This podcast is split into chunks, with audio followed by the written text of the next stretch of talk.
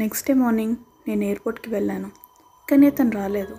నా కాల్స్, మెసేజెస్కి కూడా ఆన్సర్ చేయలేదు.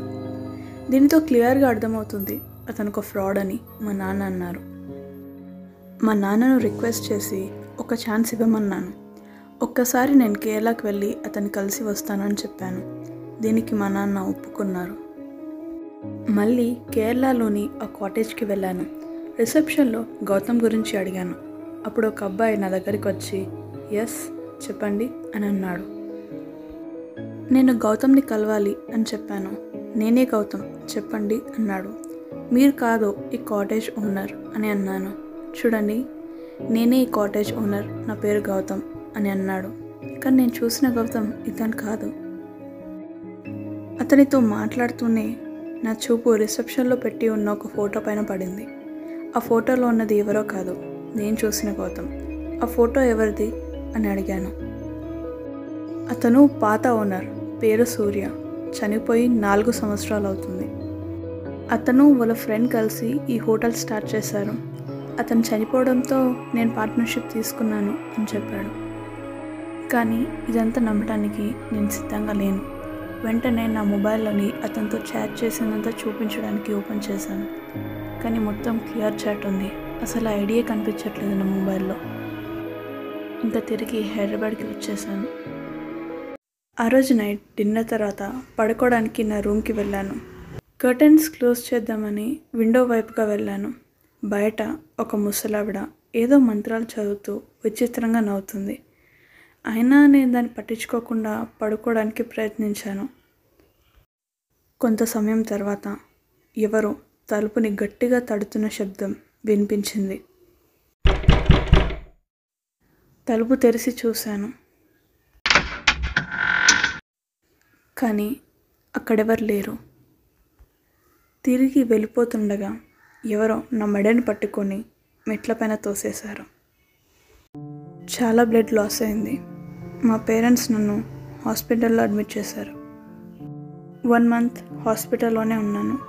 ఆ వన్ మంత్ కూడా నేను ఎవరో ఫాలో అవుతున్నట్టు, అబ్జర్వ్ చేస్తున్నట్టు నాకు అనిపించేది. ఇదంతా మా వాళ్ళకి చెప్తే వాళ్ళు నమ్మటానికి సిద్ధంగా లేరు. ఇన్ఫ్యాక్ట్ ఆ అబ్బాయి చనిపోయాడనే డిప్రెషన్లో ఇలా చేస్తున్నాను అని అనుకుంటున్నారు డాక్టర్.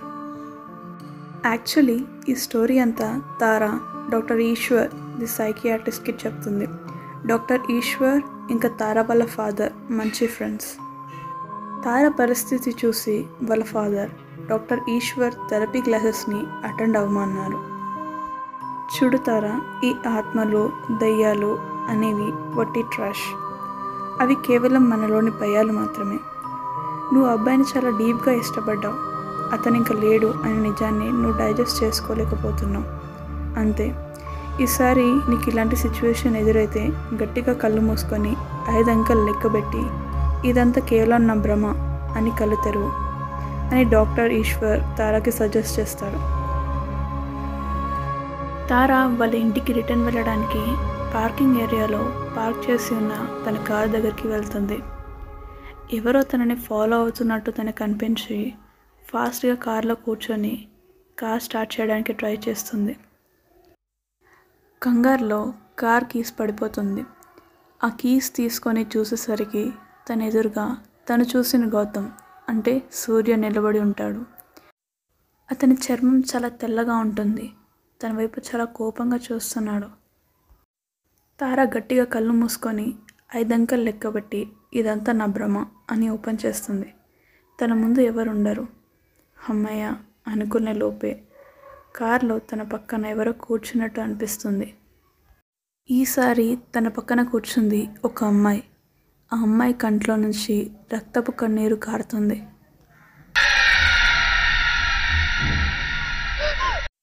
తార భయంతో కారులో నుంచి బయటికి పరిగెత్తుతుంది.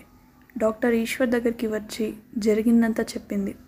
యాజ్ యూజువల్ అదొక సైకలాజికల్ ప్రాబ్లం లాగానే అతను ట్రీట్ చేస్తాడు. కొన్ని మెడిసిన్స్ రాసి వాటిని వాడమంటాడు. ఈ కాన్వర్సేషన్ అంతా ఒక నర్స్ వింటుంది. తార డాక్టర్ రూమ్ నుంచి బయటికి రాగానే ఆ నర్స్, మేడం మీరు సార్తో మాట్లాడిందంతా నేను విన్నాను. మీ పైన ఒక చెడు ఆత్మ దృష్టి ఉంది. అది మిమ్మల్ని చంపకుండా వదిలిపెట్టదు. మీకు గుర్తుందా మీరు మెట్లపైన పడిన రోజు రాత్రి ఒక ముసలావిడ మీ ఇంటి ముందు మంత్రాలు చదువుతుండే అది నేనే. నేను ఆ రోజు అటువైపుగా వెళ్తుండగా మీ ఇంటిపైన ఒక చెడు ఆత్మ దృష్టి ఉందని నాకు అర్థమైంది. దానిని నా మంత్రశక్తితో అడ్డగించాలనుకున్నాను, కానీ అది చాలా శక్తివంతమైన ఆత్మ. మీరు ఒకసారి మా గురువుగారిని కలవడానికి రండి, మీ సమస్యకు పరిష్కారం దొరుకుతుంది అని చెప్పింది. తారా తన చైల్డ్హుడ్ ఫ్రెండ్ విక్రమ్తో ఇదంతా డిస్కస్ చేసి ఆ గురుజీ దగ్గరికి వెళ్ళడం కరెక్టేనా అని అడుగుతుంది. అప్పుడు విక్రమ్, తారా మనం చదువుకున్న వాళ్ళం కాబట్టి ఈ బాబాజీలు గురూజీలను నేను నమ్మలేను. అయినా మన ప్రాబ్లంకి సొల్యూషన్ గురూజీ దగ్గర కాదు, కేరళలో ఉంది. అసలు ఆ పర్సన్ ఎవరు, నీకు ఎందుకు కనిపిస్తున్నాడో మనం తెలుసుకోవాలి. అంకుల్ గురించి వరి కాకు, నేను ఒప్పిస్తాను అని అన్నాడు. తారా విక్రమ్ ఇద్దరు కలిసి Surya friend come partner in business mister అరుణ్ని కలవడానికి వెళ్తారు.